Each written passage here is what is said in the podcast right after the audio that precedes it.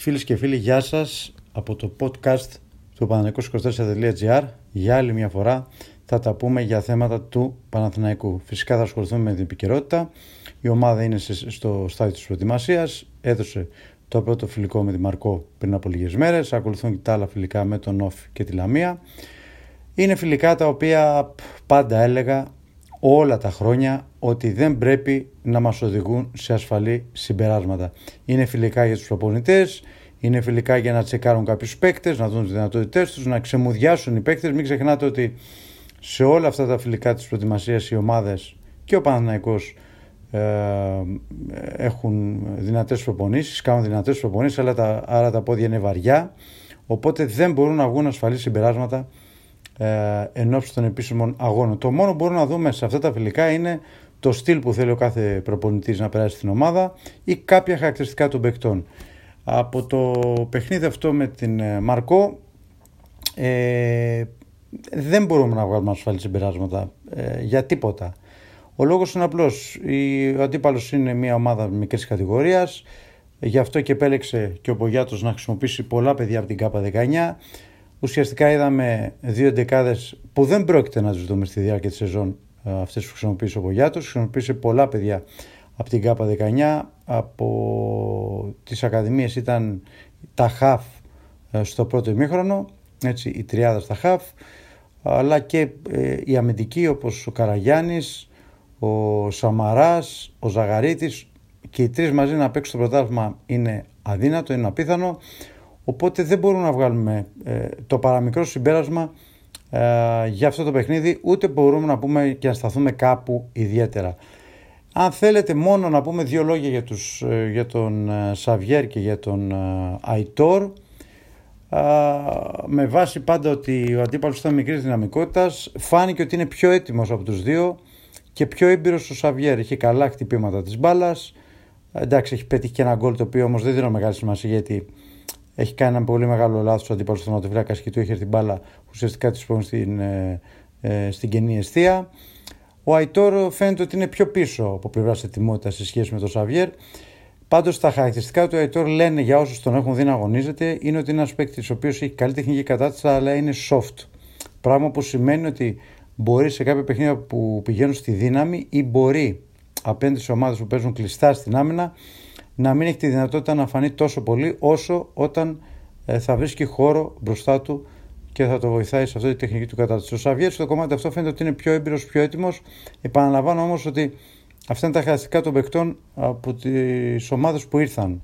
Για το παιχνίδι με τη Μαρκό είδαμε το Σαβιέρ λίγο έτσι να είναι ένα κλικ ε, πιο έτοιμος ε, από τον, από τον Αϊτόρ. Ε, το Βέλε δεν περιμέναμε να το δούμε στο φιλικό αυτό για να δούμε τι παίκτης είναι. Το ξέρουμε από τον Άρη. Ένας δυναμικός αμυντικός και αυτός όταν θα είναι έτοιμος θα μπορούμε να πούμε περισσότερα.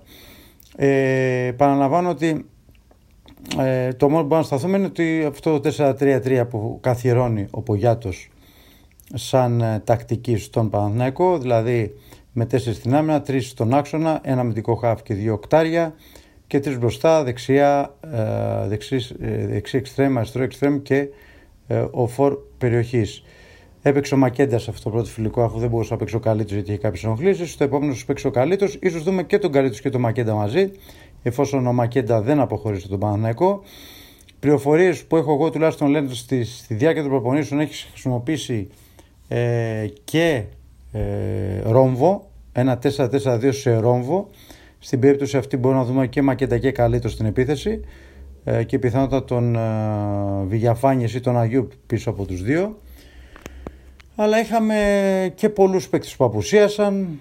Πρώτος από όλους ο Βηγιαφάνιες, ο οποίος έχει ένα τραυματισμό που θα τον αφήσει για κάποιες ε, ημέρες εκτός. Θα χάσει και τα επόμενα φιλικά.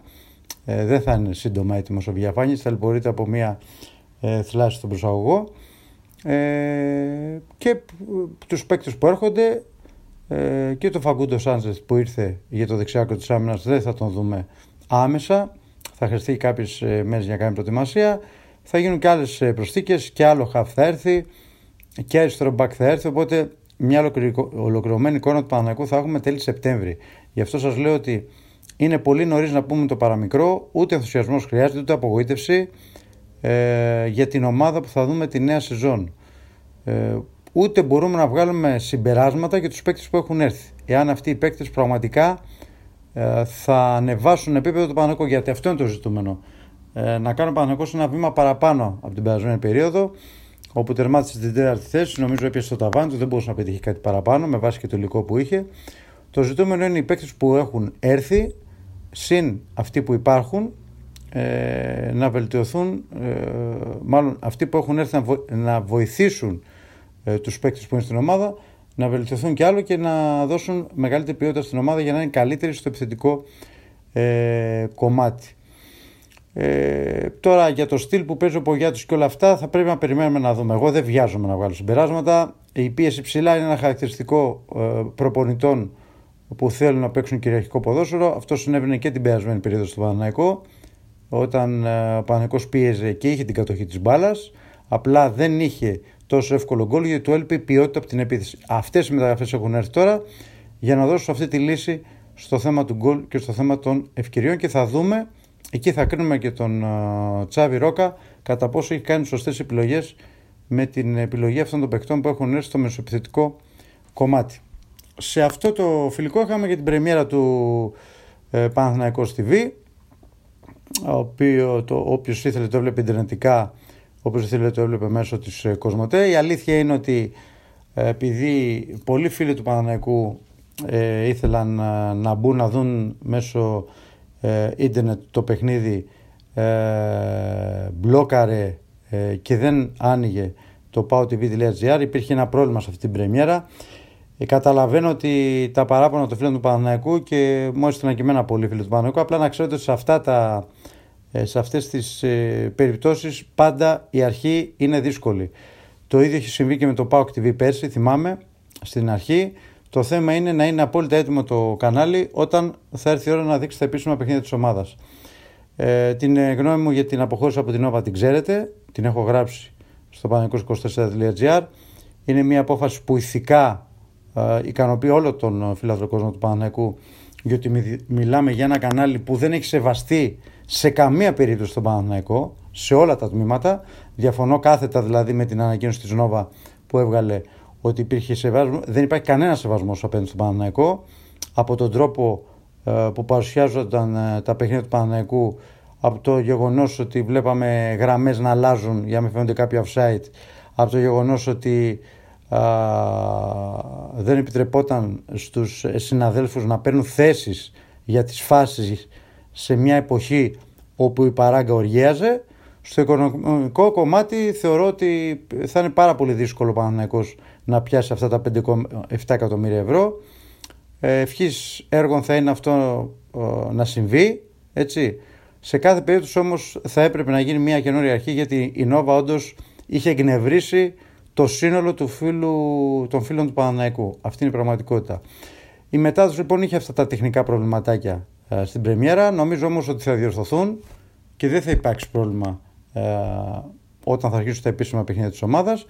Όσον αφορά την, ε, την μετάδοση και την κάλυψη από τον εγωστικό χώρο, θέλω να πω και στους δύο συναδέλφους ότι ήταν μια εξαιρετική δουλειά και στον Διονύση Δεσίλα και στον Γιάννη Σκόκα και οι δύο κάλυψαν με τον καλύτερο τρόπο ένα φιλικό το οποίο εντάξει δεν είχε και πολύ μεγάλο ενδιαφέρον παρόλα αυτά α, ήταν σωστή σε όλες τις παρεμβάσεις που έκαναν και φυσικά και στις δηλώσεις μετά που ακολούθησαν από τον προπονητή και τους ε, παίκτες. Γενικά νομίζω ότι ε, από την κάλυψη, τη δημοσιογραφική κάλυψη δεν πρέπει να έχει κανένας παράπονο.